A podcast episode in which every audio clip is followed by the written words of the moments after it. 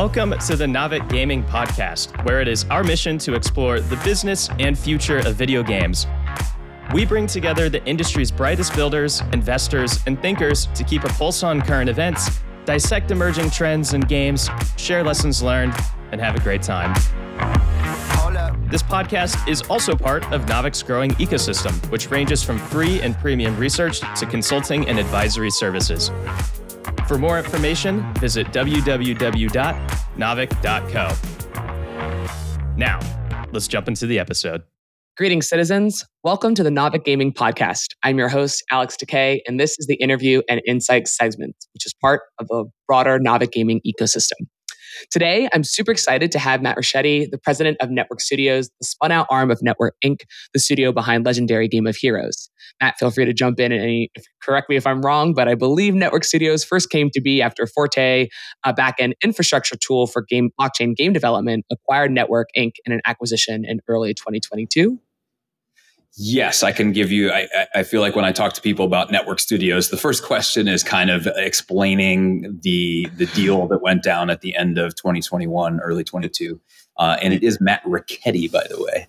Oh, Matt Ricchetti. Sorry, that's my bad. Um, no, well, worries, uh, no worries. Um, I get a lot of um, Ricchetti, Ricchetti, Ricchetti. It's all. I feel the same way. My name is impossible. I get Taki, Takai yeah. and then they don't name, even finish it because yeah, they're nervous. A lot, a lot, of directions. Uh, a lot of directions. So I apologize and empathize with knowing what that's like. yeah. So N3TWORK Inc. Um, you know, made the decision to we, N3TWORK Inc. I was going to say we. I was part of N3TWORK Inc. before I was part of N3TWORK Studios.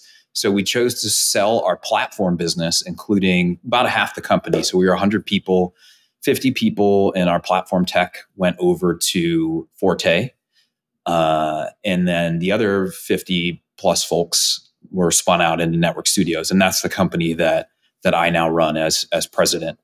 Um, you know so we have you know like a, a back license to all the platform tech that we sold to forte because that's our, our analytics system and all that stuff is is part of that. Um, so you know i think some people have have said oh forte acquired you. That's not true. You know we sold half the business as N3TWORK Inc. to Forte. N3TWORK Studios is a totally separate company. We have our own cap table, our own board, everything. Um, we work closely with Forte right now on uh, Legendary Heroes Unchained, one of our two upcoming blockchain games.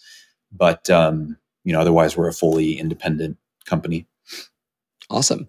Yeah, and so I think like you know that your mission so far is to take some of the great mobile IP that you had in N3TWORK Inc. and pivot the studio to Web three focus. Um, you know, I know that you've had a stellar career in games. Like your background is like mobile gaming's greatest hits.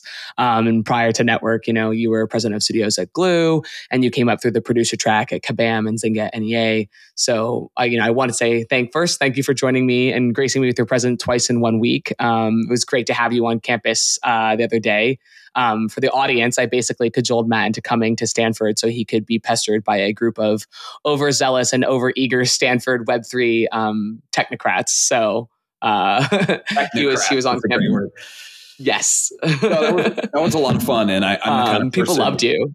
Oh, thank you. I, am the kind of person who tends to get heads down in in the business, but I really love teaching and and and speaking, uh, and I wish I did more of it. So that's a great. Thank you for kind of twisting my arm to get me to get me down there, and I had a lot of fun. But yeah, in terms of my background, um, man, I've been in free to play for 20 years now, which we were talking uh, on Monday. You know, it was kind of the early days of free to play. So I started. I kind of went through a twisty career where I was a a Chinese philosophy major and then got into translation and then editing, graphic design, web design, and got a job finally at, at, EA. I was, you know, I'm a hardcore gamer from a young age and kind of grew up with the invention of like home console gaming and arcades and all that stuff. So I took to it really, you know, computers and gaming as as as a kid and got really into like Dungeons and Dragons and building my own adventures and all that stuff. So I didn't I, don't, I didn't realize that there were careers in doing things like product management and production. You know, I've always been kind of a generalist, so it's been very uh, gratifying to know that you can make a career as someone who's you know a generalist. As a, I, I like to dabble in, in lots of different things. So anyway, like you know, my career has really been defined by the growth of free to play. I got in early at pogo.com. Um, and maybe some people know it, some people don't, but it was, you know, in the early 2000s was a $100 million business built off of subscriptions and microtransactions. And it was funny, it's kind of opposite of the traditional free to play. Like you had to have a subscription before you could buy microtransactions because there was no real way to get people's credit cards other than getting them signed up for a subscription. And then, and then it's like, okay, now we can sell you other stuff. But we had a um, you know an avatar system and a number of like kind of micro, Microsoft uh, Xbox Live achievements type of uh, um, microtransactions there, and you know kind of set the stage. Like that was pre pre mobile, pre Facebook gaming, pre World of Warcraft, all that stuff. Um, so I was really when we looked around for examples of free to play gaming, it was like looking at China, Japan, Korea, and the rise of free to play there. Um, and that, you know, I, I kind of mentioned I had a little bit of background in in in Chinese philosophy from college and spent some time living in Taiwan and mainland China. So that all together was really formative for me in kind of the rise of this new business model. And a, a lot of my career was sort of riding that wave through PM and design roles into executive roles the last decade or so at um, Kabam and Glu and PerBlue, uh, and now N3TWORK Studios. But I think the the lens through which I view a lot of Web three now is this similar lens of like brand new business model, you know, sort of lots of potential, potentially disruptive, but a lot of people either not understanding it or seeing sort of the, you know, the negative aspects of it. You know, it can be per, free to play was perceived as kind of mercenary and, and, and you know, the sort of pay to win aspects of free to play were, were hurdles that had to be overcome for the for the model to become more widespread. And there was, you know, like a mm-hmm. whole period of going from pretty niche games to, you know, billion dollar, you know, multi billion dollar sure. success cases in in the app stores. And you know, I'm kind of optimistic that the same journey is out there for Web three, and that we're, you know, we just have to have the long term view on it. Yeah, yeah. Um, I think this is like a perfect segue to to sort of jump into uh, to network then specifically. Yeah. Um, but before we start, like, did you guys always have the three in network, or did you like as a, or is it like a passive Web three signaling? Did you change it from network with an E to network with a three later, or did you guys like or maybe it was like an augury of what was always intended to happen to you guys in a way. Yeah, yeah, maybe maybe it was a real uh, an augury. Uh, I it, the the three kind of precedes me as a member of of N3TWORK Inc. and N3TWORK Studios. That's funny. We did have the conversation when we you know we we did a kind of a branding. Uh, redesign for N3TWORK Studios, which you can see on my on my jacket here, if you're watching on video. Um, but we debated on whether to leave the three in, and that was a reason we did leave it in, is because it, you know Web three uh, so it's just a little part of the name. But strategy wise, yeah, um, I'm super happy to have a chance to talk about the studio. It's it's really exciting. You know, we, I said we started at about 50 people. We're around 75 now. We're fully remote. So we have a lot of presence on the west coast of the US, but also in South America and in the UK um, and in other parts of the US. We're, we're really embracing the what the pandemic has has given us in terms of remote work. Uh, um, we have so we have three teams. One team is Legendary Game of Heroes. That game's grossed over three hundred million dollars uh, in its lifetime and has really been like the driver of the studio. And it's where a lot of our kind of expertise and orientation comes from. So you know, it's a match three squad RPG. Um, so both of our Web three games are also squad RPGs, uh, and you know, we're looking at the space. We kind of have these like four insights or pillars that we've organized our two games around, um, which are you know we're, we're, we're focused on squad RPGs, and I'll, I'll talk more about each of these uh, if if if you find it interesting, Alex, and feel free to ask me more questions. But we're focused on squad RPGs. Um, free to own mints is kind of another pillar of especially getting our products off the ground. And then the other two pieces are around tokenizing guild play and doing that through a what we're calling a compete to earn token.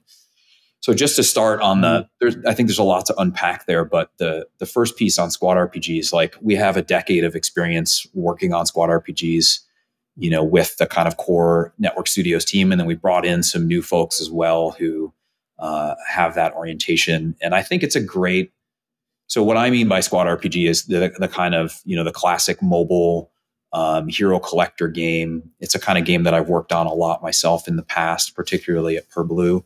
Uh, but it's you know Marvel Strike Force, Star Wars Galaxy of Heroes, Raid Shadow Legends, AFK Arena, Hero Wars, Idle. You know, there's there's a number of games that have crossed you know the multi-million, uh, hundred million dollar threshold, if not the billion dollar threshold in that space. So it feels like a genre that's kind of like 4X strategy has been for mobile. It, it just fits free to play and mobile really well um, because it's very accessible to pick up and play. The battles are quick and easy. You know, there's a lot of auto battling and kind of like, you know, 3x speed or whatever, and, and you cruise through battles. And for the player, what's interesting is the the overall kind of investment in your portfolio of heroes and and there are a lot of different kind of currencies and metagame progression vectors in these games you know you got runes and gear and crafting and um, and obviously uh, there's a lot of guild play that goes along with that and the guild itself can have progression. So i think all that stuff lends itself super well to web3 like when you think about web3 you think about tokenizing and when you're thinking about tokenizing well you need things to tokenize. So you need a game that has a lot of meat in terms of progression mm. and kind of um, you know relatively complex economies. Um, so i think you know the gamers that play squad rpgs are pretty used to a lot of that. And you know we're trying to find i think like many people in the space right now you know where's the growth going to come from? Um, the web3 space is really fascinating and the people that are in it are super dedicated but it's still teeny teeny. You know we're talking about thousands of daily active wallets or users in you know one of the in, in the top games in the space versus you know millions of dau in a, in a top grossing rpg so the, there's orders of magnitude in that in that gap that we need to bridge as as an industry.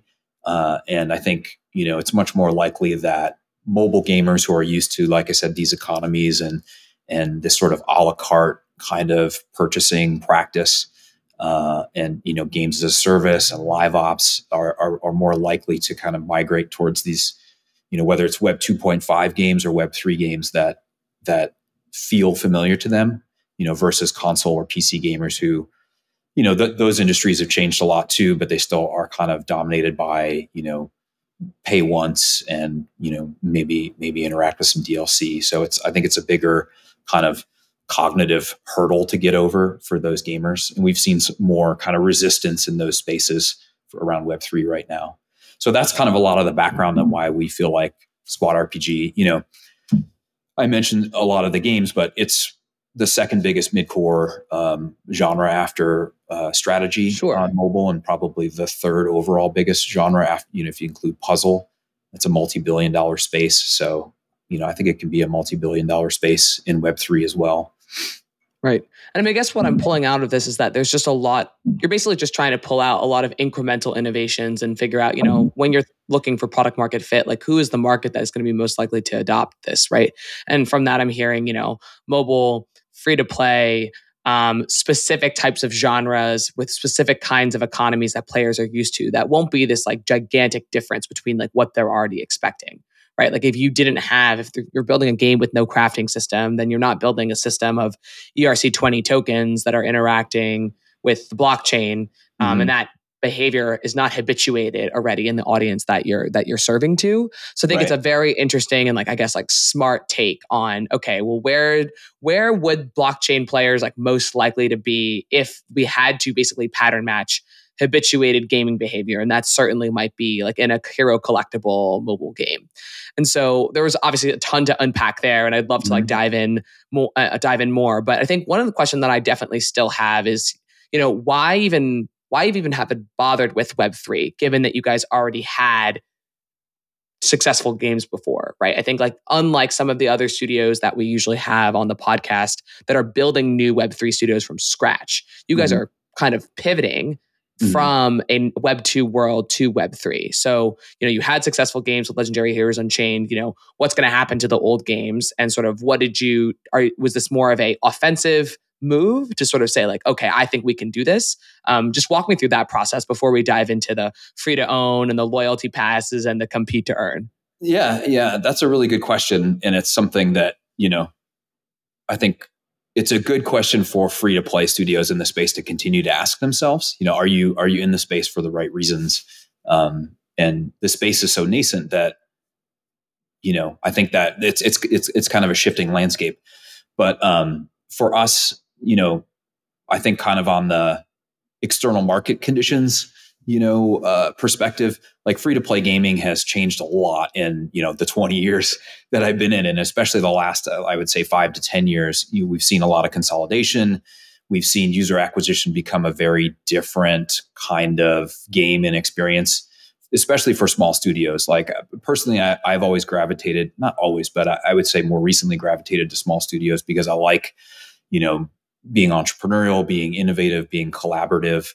Um, and I think as a small studio and free to play, it's it's just gotten very very difficult to achieve scale on the the marketing side, um, and then you know the the cost of making games has has has gone up, um, and the, so the size of teams and the cost structures you need to be successful in in free to play as a small studio is very difficult, and I think that's you know kind of why we've seen a lot of consolidation for the for the small studios. It made sense to partner up with bigger studios and those economies of scale they have particularly around marketing. And then for the bigger studios you know it's kind of the innovator's dilemma where you know you, you reach scale and you know there, there's always been this kind of big split in gaming. And i guess you could say particularly free to play around being an operator versus a builder. Like being an operator is a whole set of different skills than being a builder. And you know as you become a bigger game that's kind of inherently, if you're going to have revenue, you're managing live games, right? So it, it becomes the innovator's dilemma, dilemma is around how do you also build? And I think a lot of companies have found it easier to grow inorganically, you know, to um, acquire smaller companies and, and bring new genres uh, in. So that's kind of like the free to play landscape. So I think there's an element there where uh, uh smaller free to play developers and, and entrepreneurial free to play developers are saying, rather than trying to compete in this like super red ocean, there is a more blue ocean space in mm. in Web three. Um, particularly last year, that was a much easier argument to make, and I think now it's more of do you have that long term conviction? So the, you know, there's the external marketing conditions, and then personally, I just I have like a, a depth of belief in the long term. Uh, kind of inevitability of digital ownership, right? Like you were asking me about the guitar that's that's sitting behind me, and I like to use it as an example of, you know, as a hobbyist musician, you're always kind of buying and selling gear, right? And in, in the physical world, you can do things like, you know, do I want to have another bass guitar or another drum set and kind of have a collection? And I play different ones for different types of songs and different reasons, and I show them off or do I sell the one I have because I want to buy a better one and you know I don't have all the money right now to buy two so I you know use the proceeds from that. Or do I give it as a gift to a friend because I want to get them involved into into playing music or playing together you know? I think all those things are very analogous to our digital lifestyles and I think the pandemic has kind of accelerated a lot of that process where we're living more and more online and we're interacting with digital goods more than ever. And I think those things together are bringing new expectations for users of digital goods to have kind of parity with the physical world, which is that, and, and that's where the ownership comes in. It's like, this is my good. If I want to trade it, sell it, you know, do whatever to it, transform it somehow, I have the control over that. So I think, you know, having been in the game industry long enough and, and, and you know, spent thousands and thousands of dollars as a player in free to play and also operated games where I've, I've seen players you know treat their free to play game like a true hobby it i want to i want to see those hobbies be uh, hobbyists be fully enabled to be owners you know and controllers of their hobby.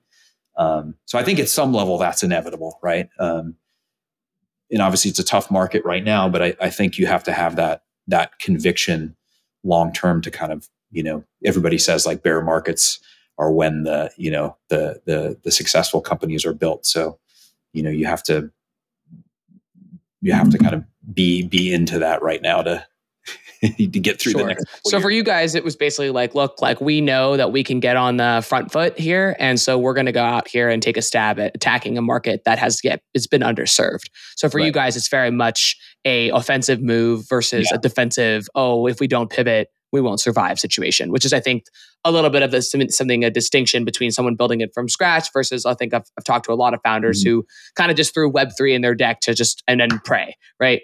And so I'm going to cheat That's a little bit. Because, a little bit with AI right now, right? There's always a shiny yes. new thing. thing that, um, Yes, exactly. And so it's like, yeah. are you building this Web3 game for the right reasons, or are you building this Web3 game because Web3 is inherently fundable or AI is inherently fundable? Mm.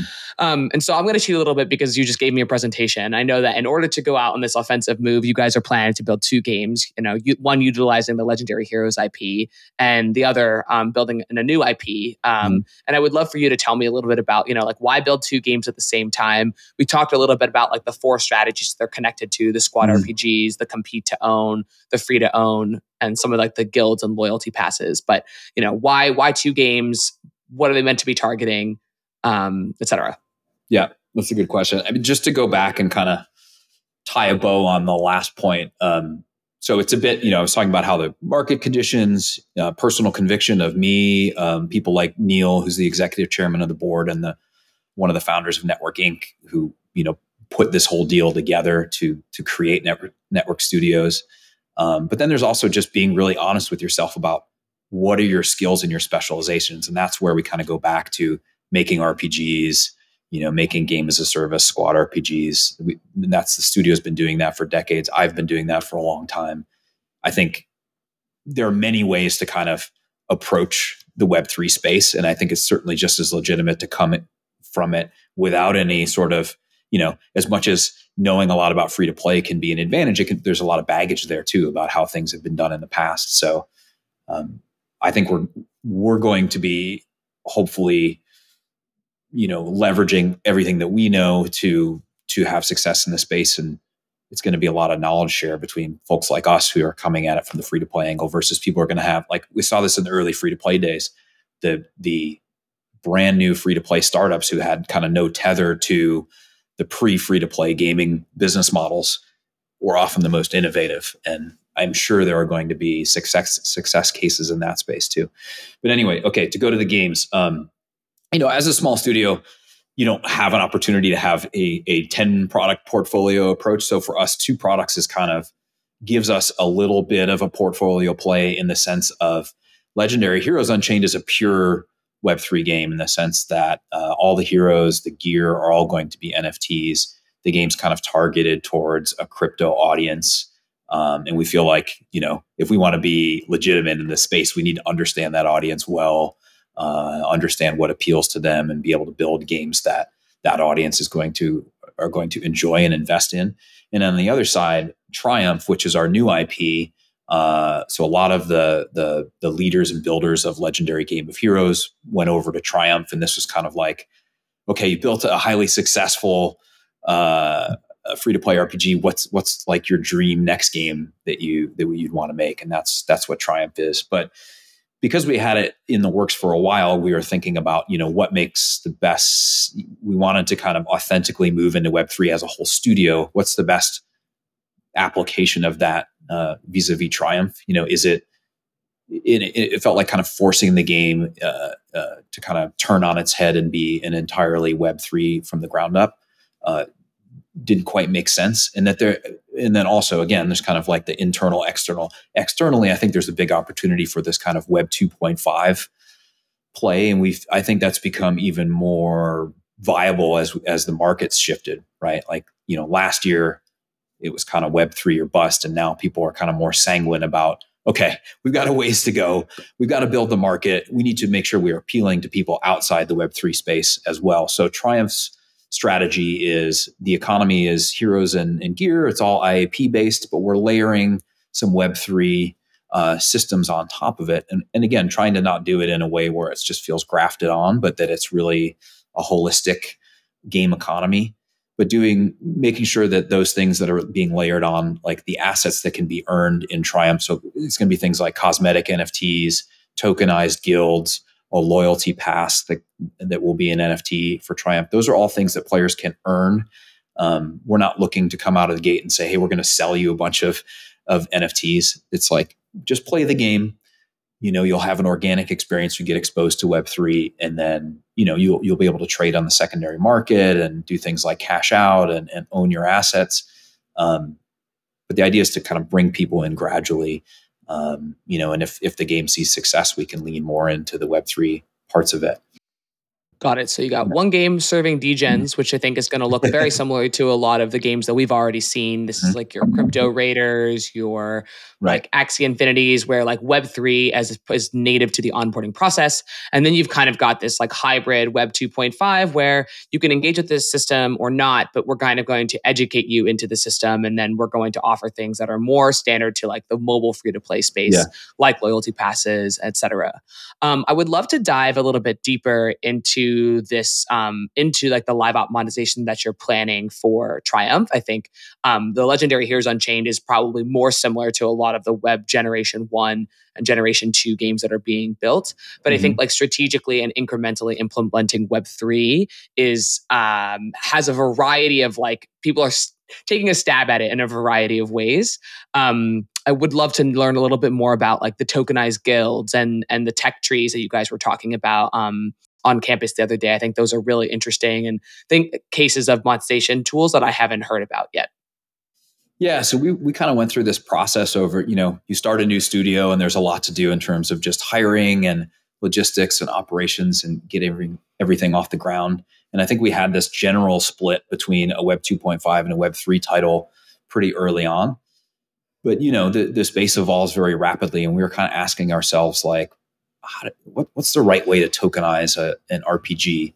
And there aren't a lot of examples out there. You know, I think I've seen some really good. I was looking at it, examples like, um, you know, Shrapnel was one. It's another uh, uh, portfolio uh, investment for Griffin Gaming Partners. So yeah, that's actually super Super yeah. funny. I discovered Web3 because of Don Norbury, their CTO. Okay. Um, he's a friend of a friend of the indie studio that I was mm-hmm. at on the engineering side.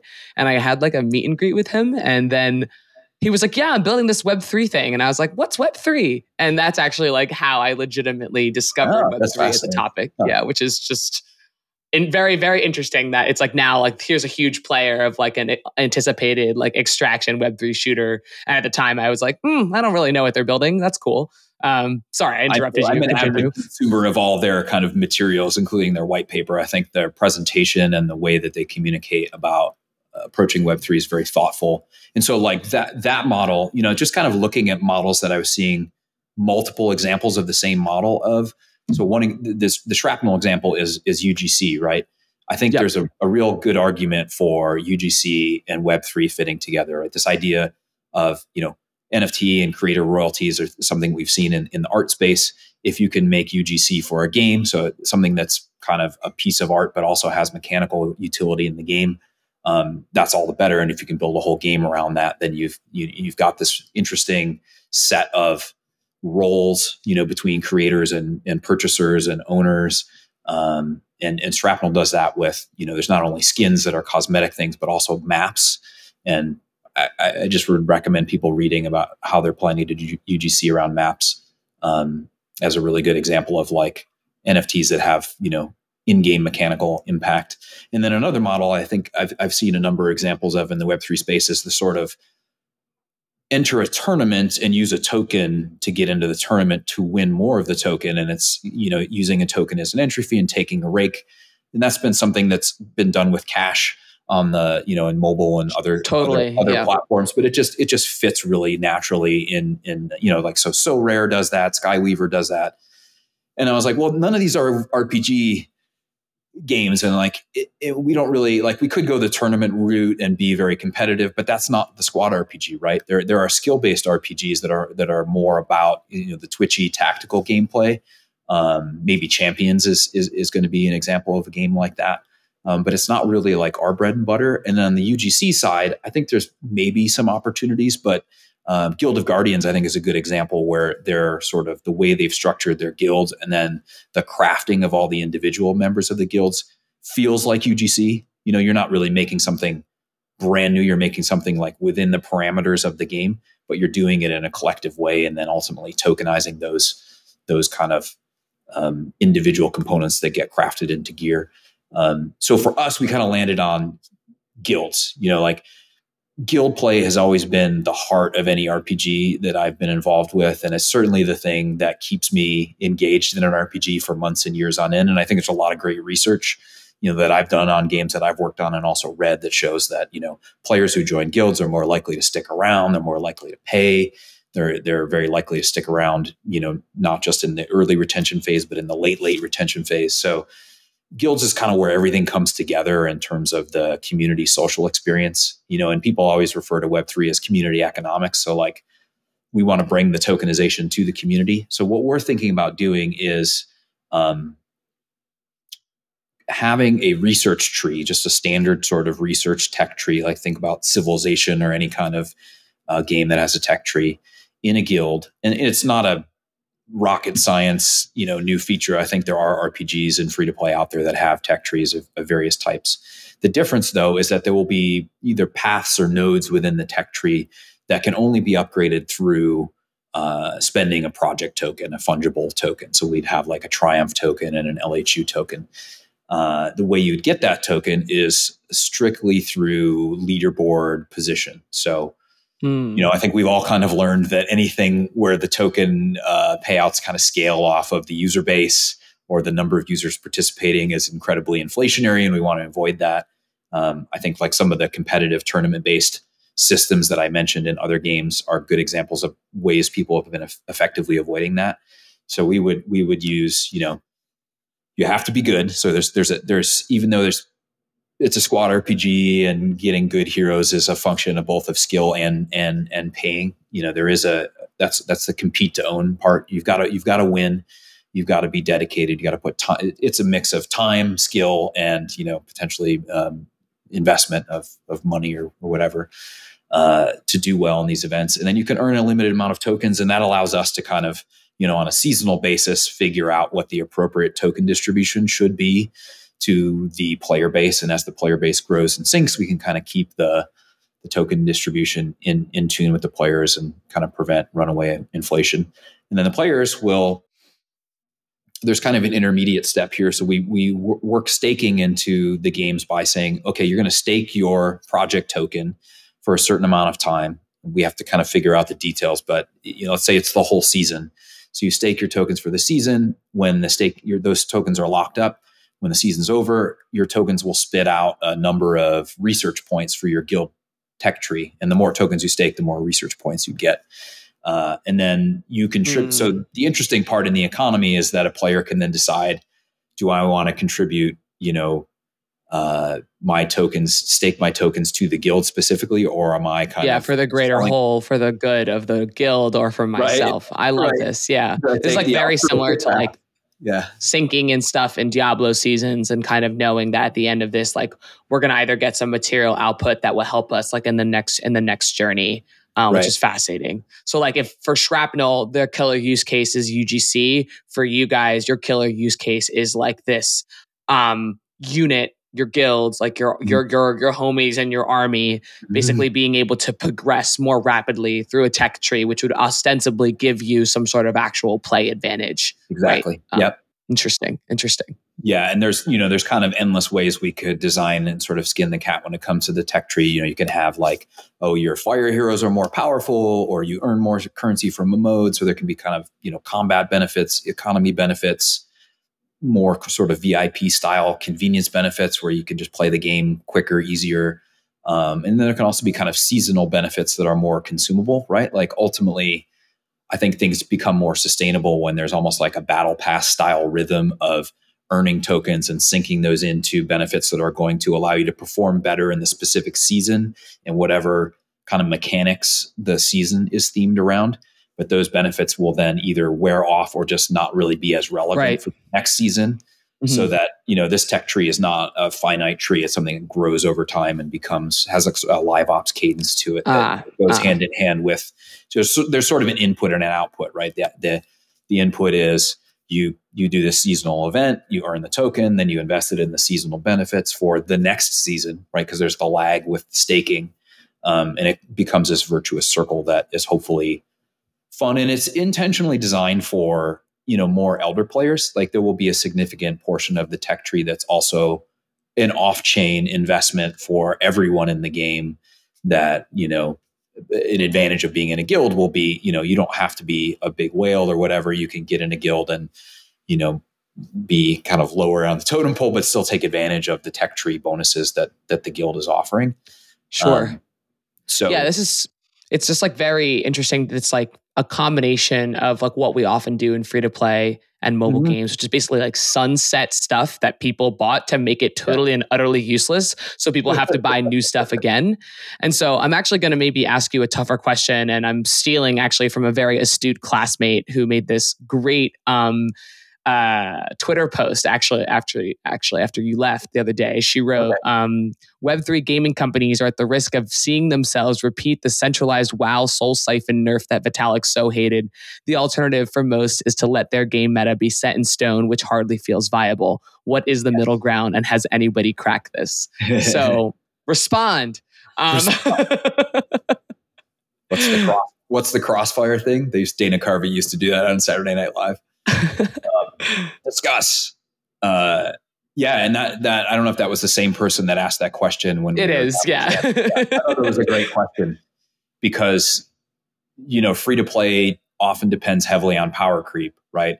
There's so whether the content obsolescence is kind of implicit or explicit, it, it happens either way. And in games that tend to be more aggressive on the monetization side, there can be a very explicit like oh the new heroes that come out or the new whatever that comes out is just clearly more powerful than the stuff in the past and i think free to play developers you know kind of live in that space of like how much power creep do we want and how do we kind of work with with players to make it something that's palatable um, and there are parts of that yeah i think done well it can be a very um, there can be a good partnership with the community, but done poorly or, you know, with not the right intentions, it can be pretty painful and shitty and not very fun. Um, so I don't know. I, I have mixed feelings on power creep. I think power creep is definitely going to be harder in the Web3 space. Like the last thing you want to do is sell people stuff and then undermine its value, you know, within a, any kind of like near term amount of time that's not going to feel good, you know. And I think games like Magic or Pokemon or whatever all kind of live in that space, and they found other ways. You know, Magic has lots of different formats, and they you know move people through different card blocks um, in you know in the tournament uh, um, setups, so that you know they they kind of have a more you know explicit hard wall of obsolescence, but it's it's it's it's about recency rather than about power, right? Um, and for some people, that can be hard to swallow, right? Like I do see people mm. complain about like if the acceleration of releases, you know, happens gets so fast, gets high enough, yeah, then people are like, oh shit, I can't keep up with all these new cards that are coming out. There are pros and cons, you know, to any system that you adopt. Um, but I think my my real answer to that question is that no matter what kind of game you operate, you need to have a really strong relationship with your community. You need to be like I'm a big fan of you got to put out really detailed patch notes about every hero that comes into the game and every change to the way the combat system works. Like you want your players to really understand what the meta is and why. Because I think if you do that, players will come along with you on a journey. Like people don't generally want to play a game, you know, whether it's League of Legends or it's, you know, Disney Heroes Battle Mode, which is a game I worked on at, at Blue. Um, they don't want a static meta. They want the game to feel alive and fresh, and they want reasons to you know employ their new heroes because the heroes are fun and they're cool and they're collectible, and you you have an emotional attachment to them. Um, so you know the thoughtful way of doing that is saying, hey, you know, not just oh we're nerfing this hero because it's too powerful, but you know, uh, let's an example might be uh, we think shielding is too powerful overall in the combat. And this hero is kind of an example of shielding. And what happens when shielding dominates the metagame is that combat's really slow and sluggish, and you just sit there and watch none of the day. You know, it's like, is that fun for people? And that's usually what happens, right? Is like that as a developer, you're trying to keep everything as balanced as possible, but inevitably you, you know, you release something that's a little OP in one way or another. Mm-hmm. Uh, and players are like, yeah, we don't like all this shielding. So like, let's let's have a dialogue about like what would make combat better with the players and that's where you you get into things like oh we're going to have shield breakers. You know we're not just going to nerf your hero we're going to have a new hero that comes out that's a shield breaker or you know what have you. That's just a kind of random example. But i think that's always been the way to solve that stuff and i think you can do that in in web3 just as effectively. Um, So something like the guild research system would have to be, you know, kind of adaptable and be in a dialogue with players. Um, and then I think you know Web three offers the opportunity to kind of formalize that dialogue in a lot of different ways, whether it's through governance token or a formal DAO, and those are things we're interested in. But I think the hurdle of just having a fun and exciting Web three game is such a big one, and it's so difficult even when you're have full control over a game to make something that's good. That we want to start there first, and then if we can do right. that, we kind of over time you know find ways to give players more like you own the loyalty pass we're going to invite you into this conversation and then this conversation. Yeah. Yeah and i think it's also interesting because you know like your your players are obviously your community and your partners, but it's almost like presumptive to think that anybody would like want to be in a DAO for your game because you don't even know right, if the right, game right, is yeah. good, right? I think this. I think UGC struggles with the same problem where it's like, oh, well, like should I build build Overwatch Workshop because we don't even know if the base game of Overwatch is going to be popular, right? And so it's almost like this chicken and egg cycle where it's like, you know maybe someone would join if you had a DAO, but maybe like building, building, putting all that energy into building a DAO is actually like totally not the wrong, right thing to be focusing right. on because like fundamentally, like your game is not fun, and so um, yeah. you know that's where you should put your efforts. But I think it's it's very interesting the way that you guys are ordering and, and thinking about it and thinking about your your, your players as as partners. Um, and and in that yeah. regard, you know, I also you know want to talk about you know you have your players as your partners right in terms of maybe developing and um, adding to like what maybe the meta might be but you also have another partner um, forte specifically uh, which mm, we mentioned yeah. very the, at the beginning of this conversation which is basically a back-end you know infrastructure tool and i'd love for you to share a little, a little bit more about your relationship with forte and the value that they provide I think a lot of Web3 developers are struggling with like, okay, there's like the game part, but then there's like all the blockchain stuff, right? Yeah. So what's what's that been like? How's the relationship? Um, what do what services do they provide? How do you guys work together? Yeah, that's that's a great question. Um, yeah, so I think the real value proposition of Forte is exactly that. You know, and Forte isn't isn't the only, and they'll tell you this too. They're not the only one out there, and they're trying to, you know, earn customers based on the quality of what they're building, just like anyone else. It's a very fragmented space, and there's a lot of choices for game developers about chains and you know where to mint and uh, everything in between wallets and everything else. But but Forte's uh, main value proposition is that we can focus on building the games. They focus on the blockchain aspect, so that it's kind of a plug and play situation for us. Um, and the the, the main um, features or services they provide are a wallet, a custodial wallet, um, a chain. So their chains are uh, EVM on Cosmos, which is also referred to as Evmos. You know, so they're on mainnet, they're on Ethereum, which is, you know, where you got to be for for gaming, I think, and still the probably the long term play. I'd love to see, you know, all the fragmentation to kind of uh, disappear over time and things to converge towards Ethereum. Um, so the chain, the wallet, uh, payments, so both fiat in, fiat out, crypto in, crypto out, mm-hmm. and then kind of like the APIs and the orchestration layer to tie all that stuff together and allow us to do um, minting and queuing and secondary market transactions and all that stuff. Um, and, and I think a little bit of a hidden value prop in there too is, you know, managing all the the payment transactions. So Forte has money licenses for, uh, you know, doing crypto transactions not only in the US but around the world. It's something that not a lot of partners have, and that's, they're they're very focused on yeah they're very focused on compliance, um, which well, that's huge. Which does mean that they can be you know slower at times than you know. There's a lot of kind of cowboy wild west stuff that goes on in Web three, and you know maybe I, I think the lands that that's an area where it's kind of a positive that the landscape has changed. Is sort of slowed down the timeline. You know, initially we were like, oh, we got to get out there ASAP, and you know, cowboy is is more the way to go. But I think now people are kind of looking at, okay, let's we're playing for the long term and making sure that we're doing everything above board and complying with with all the legal, the complex, very complex, ever changing regulations around the world. So that piece is, you know, can kind of let you as sleep at night as a game developer. Um, so what that looks like is our games will be on like a N3TWORK studios chain. They'll each have their own project. To- you know, we can have sort of as many or few project tokens as we want. Um, it's a, it's a, it's effectively a side chain. So you know, the, the advantages of that are we are looking to go for more, a more mass market audience and we want things to be as simple as possible. So players, you know, in terms of scalability and uh, uh, gas fees, like we're in a, uh, it's a highly scalable, secure environment that's that's gasless because it's on a on a side chain and we control everything.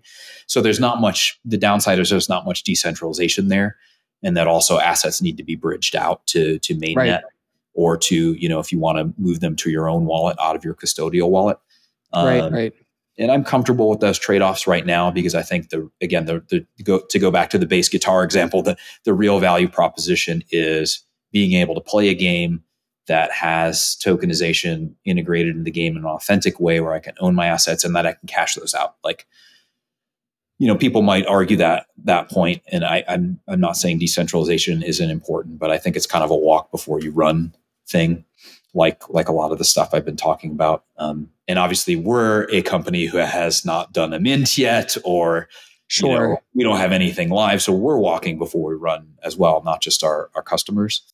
Um, so yeah, the theory is that you know, or the plan, not the theory, is that you you will make a N3TWORK Studios account. It's just an email and a password that silently authenticates you in your custodial wallet. So you hop into the game, um, you may or may not have to do make the the, the account right away. Um, you know, on on the web you'll have to. On mobile, we can still rely on like client ID initially. Um, so it makes the onboarding very easy. There's no you don't have to be thinking about Web three.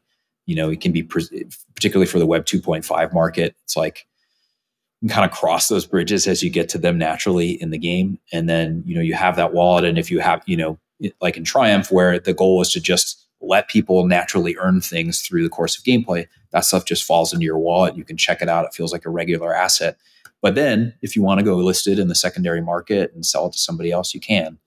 Um, and even then, you don't need to really do much else in terms of you know KYC and AML stuff kicks in at certain thresholds for transactions, or if you want to bridge out.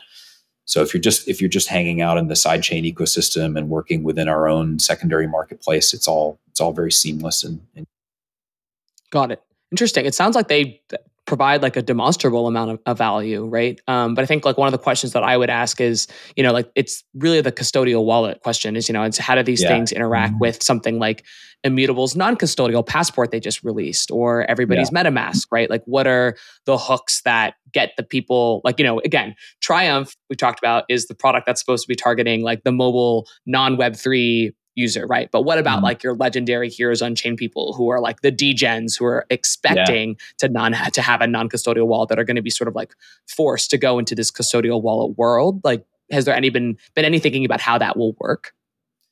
Um, it's definitely something that's on Forte's roadmap to support other wallets, and you know, mm. I think that's that's the path. You know, I, I, I, I, it seems like in the space in general, you know, if you look at like again, I used Skyweaver before, but the Sequence wallet is is really easy to onboard with, and there's probably others. I was playing Arc8 the other day, and the onboarding is really simple there. Um, that's probably a custodial wallet. But anyway, I think you know everybody's trying to crack this nut of like how do you appeal to both the crypto audience and the and the mass market audience at the same time, and it's it's really hard to do both right now. So we're kind of picking a lane. Um, but I think over time, we certainly would like to support both. And an example on LHU is that we're actually doing uh, a loyalty pass. This is our free mint and our very first mint for LHU um, will be. Um, I, I probably I should, we're partnering with someone, and I won't I won't front run the announcement here, but we're going to do the mint on mainnet because we want to. You know, a lot a lot of that we haven't talked about free to own mints, but our take on free to own mints is that uh, it's a wonderful way to build you know some uh, street cred and some some recognition around your project to get people into the project and hopefully they're people that are you know they're either degens or you know um, people who are just kind of already excited about the project. And you're giving them an asset that uh, for us it's a loyalty pass. So you know Azra Games hopefuls mint or what Digidaigaku did they're they're more kind of like PFP assets that have uh, champions did something like this too that has a bunch of kind of um, other game benefits that go along with it. Our, ours is just kind of this pure loyalty pass asset, but it gives you special access to us as a developer, you know, in Discord and other channels. It gives you, you know, getting on allow lists for future mints and discounts, and it gives you in-game benefits. So, I, you know, these are all things that our players really want. So, getting them into their hands for free, hopefully, is kind of helps supercharge your early cohorts of of your game um, which is something that's hard to do. You know, we were talking at, at Stanford the other day, like when you're building through a Discord, you know, we've got 40,000 plus people in the LHU Discord right now, but we know very little about them because the kinds of analytics you have access to are, are very superficial. Um, so getting people to kind of connect their wallets in and getting people who want this loyalty pass starts to give us the next level of, of read detail. On, yeah, who's our audience and who's going to actually be paying for um, right. our primary market sales. Um, yeah, I, so, I, think we could go.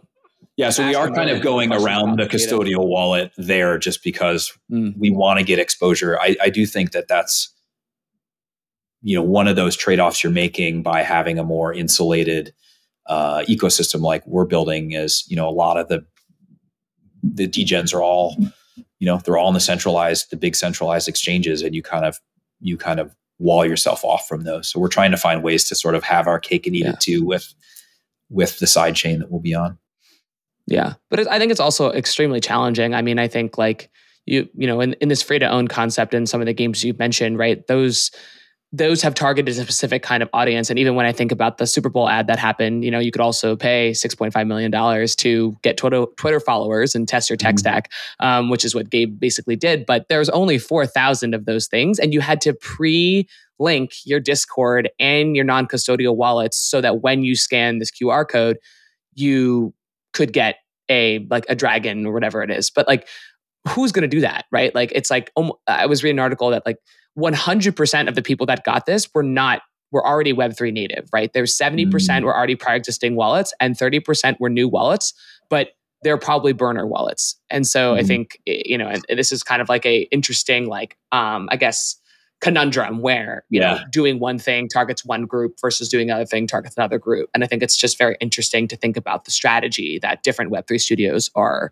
are kind of pursuing um, but yeah, in, yeah, the, in that, the in user acquisition challenges that everyone's facing in mobile, they don't just go away because you're in Web three. You know, and Web three does have a great sort of community that's built by word of mouth, and you know, sometimes by hype in a in a negative way, but I think in a lot of in a lot of positive ways around hype too is like getting people excited about what you're doing, how you're innovating, what your game looks like, and you know, more and more people want to see and potentially play the game before they they start to invest in it. But it's still incredibly hard like to build a community from scratch. And we're kind of you know i think we've we have a traditional performance marketing uh, ua team that really has been transformed dramatically in the last six months as we've gotten into partnering with DAOs and working with influencers and building our social media and building a Discord uh, channel and figuring out like how to do interesting interactive work on the discord. Like it's it's a totally different approach to marketing and you have to somehow hybridize between the sort of i guess i'd call that more traditional product marketing that you're doing in the web3 space versus the performance marketing you've traditionally done in web 2 and i don't know that anybody's like you know figured out figured the, it out. Yeah yeah. Yeah. It's, it's yeah. going to be a battle yeah, and then I guess to to to start beginning to wrap up, I you know you mentioned you know getting players excited, getting people excited about the game. I want to hear a little bit more about how you've generated enthusiasm for N3TWORK specifically. You know, today Web three is in a pretty tricky spot. It's definitely mm-hmm. gotten a lot more silent than it used to. Um, and I saw like you know you recently you recently pulled a pretty big hire from Tinder, um, Josh Sell to for to be your guys' CEO. Can you share sort of how this happened and how do you convince somebody to go work at N3TWORK on a Web three game?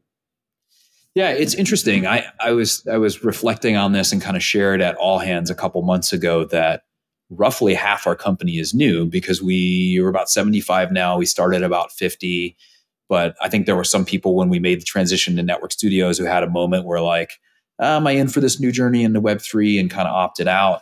So that left us with mm. a core of people who are working on the titles that you know we had all three titles already in the works when we made the switch to N3TWORK studios. Uh, and I think all the teams are really invested in their products, which is great. Like it's one of the things I love about the studio is just a lot of uh, good kind of cultural vibes around what we're building. Um, you know, I, I've always felt like because product and content making is such a hit driven business, you have to have good people and good teams and good process and then kind of rely on the turning of that crank to ultimately output good product. Um, obviously, having good product strategy and, and, and, innovative ideas and product are important too, but but ultimately, a lot of it comes down to the just the day to day execution and and and and having you know really well motivated teams. So Josh is kind of a part of this new wave of people that have come into the studio. You know, some people who we hired before the bear market hit that were really excited about Web three, and then you know I think there's there's just you know, frankly, less of those people after the bear market kind of kicked in, but they're still out there and they're people with the longer term conviction in the mm-hmm. space. Mm-hmm. And, you know, I think there are a lot of people from free to play who also see, you know, the challenges kind of like myself, right? Like they like working at small studios.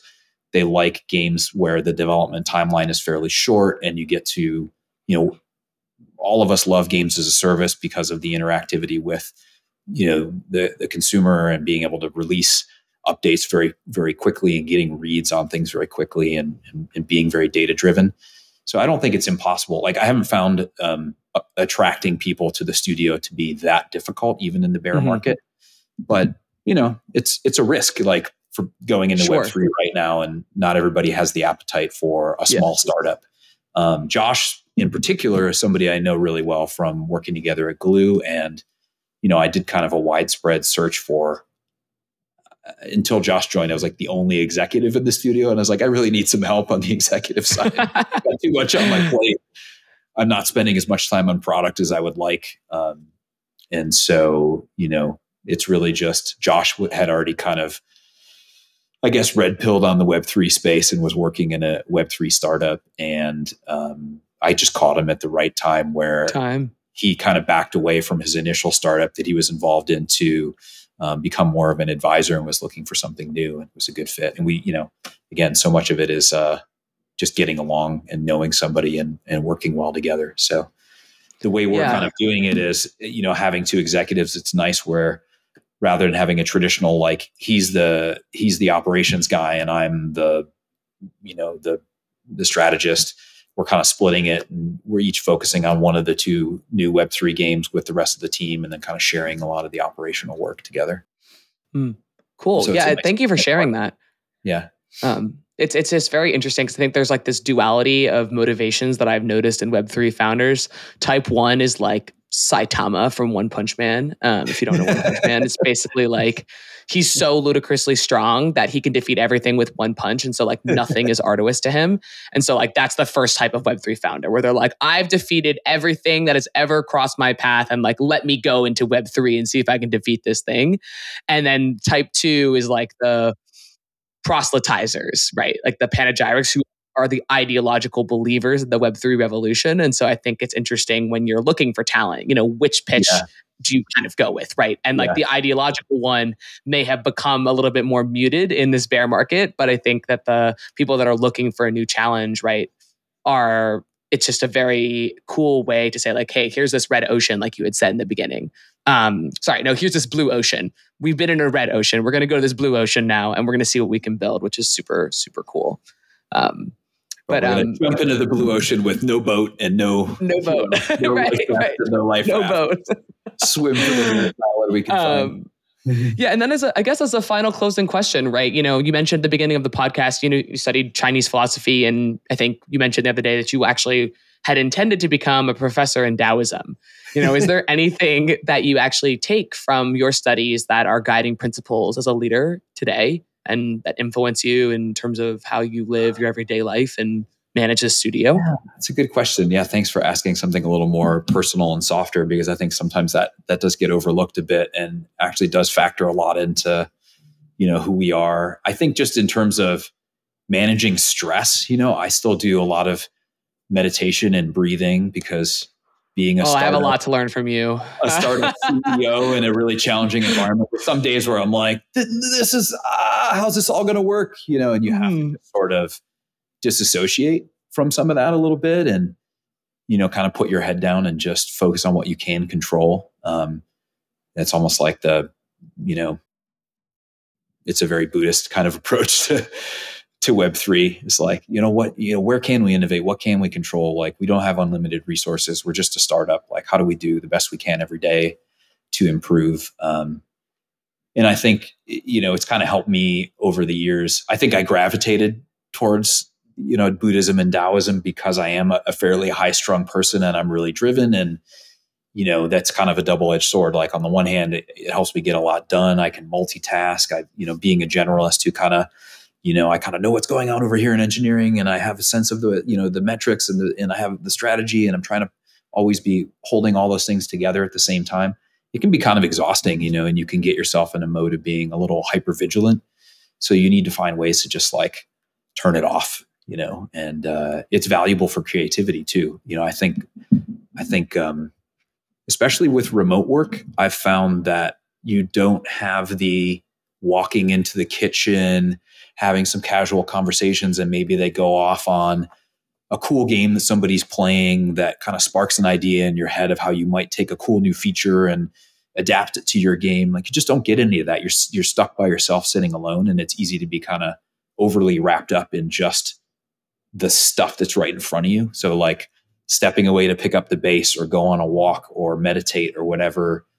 A lot of times those are the moments where you can have, you know, your most innovative thoughts. So you know gaming you're never going to get away from the art and the science of it and i think you have to find ways you know even as a ceo or, or whatever to kind of embrace the art and the creative and the innovative parts of it and make the space for that yeah so I, I, think matt this the, has been that's the thing that totally remarkable i'm ready to learn i need to mm-hmm. i need to meditate um, I am, yeah I'm, I'm not an evangelist personality to go back to your last question i'm much more of like here's what i do take it or leave it you know and i, I feel that's kind of the way i've bring people into the studio too is just to sort of be honest about stuff and you know hopefully yeah. what we're doing is something you're interested in but you know no, it, if, you, if you're interested in Taoism, that's a, you know I'll, I'll talk mm-hmm. your ear off if you want mm-hmm. No i took an entire course this year um, called the managing the science of the Frankie human mind and it's Ooh, literally about fun. managing your inner narrative right a mm. lot of mm-hmm. us manage our external career as well but managing your inner narrative of like what you tell yourself how you um, you know get yourself through loss or failure is really mm. important and it's super critical to the entrepreneurial founder journey so i think it's yes. actually like it's a having taoism and buddhism as a like kind of a foundation from which to yeah. like, begin to lead and begin to um, you know build is actually really awesome. But um, this yeah, has been totally remarkable. Yeah. Yeah a lot of the you know the core really the core teaching of buddhism is how to deal with suffering right? And the fact that we can't escape suffering right? And uh, that's true you just made that point. It's like you're going to have failure in your career and the reality is most startups fail right? So and most games are not successful. You know you're playing a baseball batting average with games. So learning how to deal with things not working out and and using that as fuel to like do better mm-hmm. and the next thing is is really critical. I still str- i definitely still have this expectation that everything is going to be a success and you know it's a constant battle to kind of live with that. Right well gosh well thank you all so right, much for Alex. sharing yeah. um, learning learning learning from from all the things you guys are building at N3TWORK um, you know if there's web3 talent out there that's interested in N3TWORK you know how can they get in touch with you uh, let's see. I I'm on the the Twitters. God, I don't even. I'm not super active on social media because that's one thing that I do to kind of keep myself from getting too uh, too much FUD and doom scrolling and all that. Mm-hmm. Uh, let's see. What's the best way? I mean, I'm okay with people reach out to me at my my N3TWORK email address, which is just mricchetti at n3twork.com. Uh, you got to figure out how to spell my name and remember the three in in N3TWORK to bring it full circle. So nice. Well, that, that, means that you need to. It's actually you're putting in some friction, so you only get the yeah, people exactly. that are really serious. Right. Um, but yeah. uh, you know, on that note, like, thank you so much, Matt, for coming. Um, this was a fantastic and an awesome interview. Uh, thank you to our listeners, and I'll be back in two weeks. Until next time, friends, feel free to hit me up at alexandra at naavik.co if you have any questions, comments, or concerns. Would love to hear your feedback. And with that, um, au revoir. See you next time. If you enjoyed today's episode, whether on YouTube or your favorite podcast app, make sure to like, subscribe, comment, or give a five star review. And if you want to reach out or provide feedback, shoot us a note at podcast at naavik.co or find us on Twitter and LinkedIn.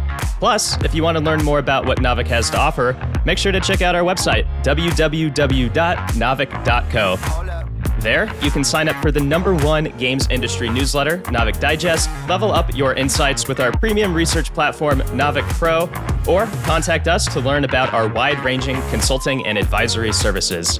Again, that is www.naavik.co. Thanks for listening, and we'll catch you in the next episode.